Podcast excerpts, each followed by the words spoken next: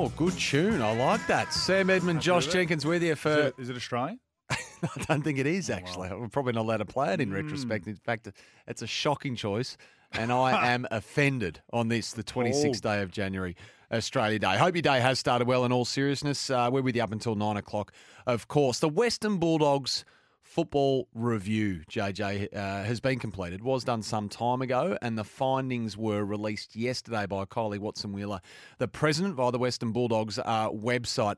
So they commissioned this review November last year. They brought in Peter Jackson as an external consultant, the veteran uh, uh, football administrator, of course, to work alongside the CEO Ameet Bains. And what was essentially re- a review of the aspects of the club's admin, operation, and the integration and the communication, and I suppose the the hierarchy chain of the men's program, um, and how the club, I guess, can best maximise the opportunities for on-field success. I went for six weeks.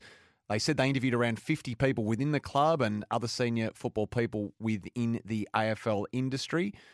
And uh, Kylie Watson Wheeler said yesterday the recommendations focused on building success in four key areas structure of the department, culture and environment, coaching roles and responsibilities, and development and education.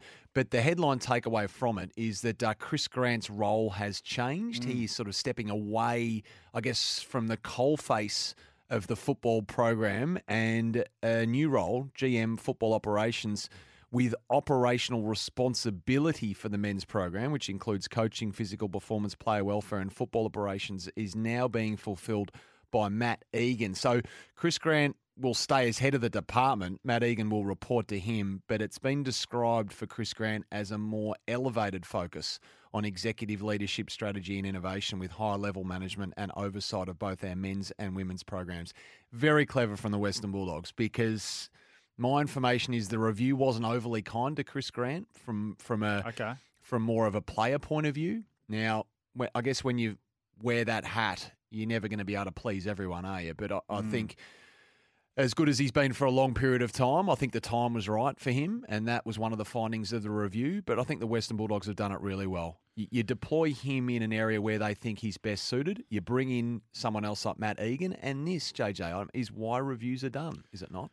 Uh, yeah, no doubt about it. It's just, uh, I guess, to me, it asks a question of uh, what can you expect from the dogs for, when it comes to wins and losses when we go out and play the games. I guess, are they going to be uh, behind the eight ball? Are they going to be hamstrung? Are they going to be set free with with the, uh, I guess, with the re- review behind them and the steps now in place? It does because uh, the reason I, I ask you that, Sam, or I, I throw that out there is, you know, some of the some of the uh, wording is really interesting, and Yeah. sometimes we can go a little bit. We, we, we, we go in, we look for things that maybe aren't there in terms of the wording, but um, you know, we'll take the steps to put the pieces in the right place. Um, you know, needs uh, certain things need building in multiple areas rather than significant overhaul.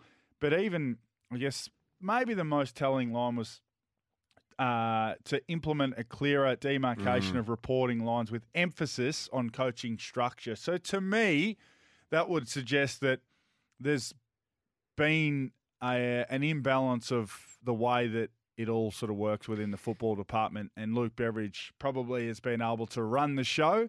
And now Matty Egan's job will be to make sure it's all a, a lot more level and a lot more uh, transparent and authentic in that football department. That was the line that leapt off the page for me. And in fact, it went on to say, as you said, implement a clearer demarcation of reporting lines, roles, and responsibilities to ensure that individuals are better placed to focus on their specific areas, particularly within the coaching structure.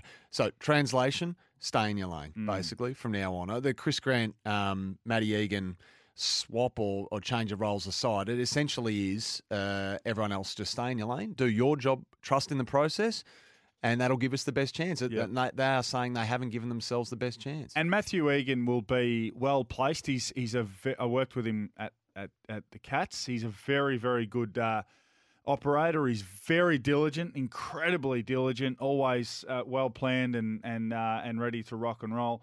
He's not the most uh, confrontational type. Like he's not a he's not an he won't get in your face. He won't. So uh, he I think let's say you know he needed to stand up to Luke Beveridge or he needed to you know I think he he'll stand his ground, but I don't think he'll you know I don't think he's going to be uh, willing to go in and say this is you know this is how it's been done, this is how it needs to be done from here on in Mm. here on out. So it'll be interesting to see um, I guess how that because you know those two guys are building a relationship at the same time. They've you know Yeah, they've only known each other a little true. a little while. So it's going to be fascinating to see how that works. And then I guess for us on the outside, it's impossible to know what impact the new changes are having on the team, but we'll still be able to see how they go on the weekend. There's been a lot of changes: coaches, players, admin. So yeah, they've they've Are they the most interesting team of the season, Sam? uh, they're right up there, aren't they? Mm. Yeah, they're right up there. Uh, it's a big year for Luke Beveridge, no doubt about It's that. huge. Um, so we wish them well. They've set themselves up now, and this is it. Um, the proof will be in the pudding after the re- review findings were released yesterday by the Western Bulldogs. Um, Brian Cook spoke at, I think it was the tennis to Channel Yeah, 7.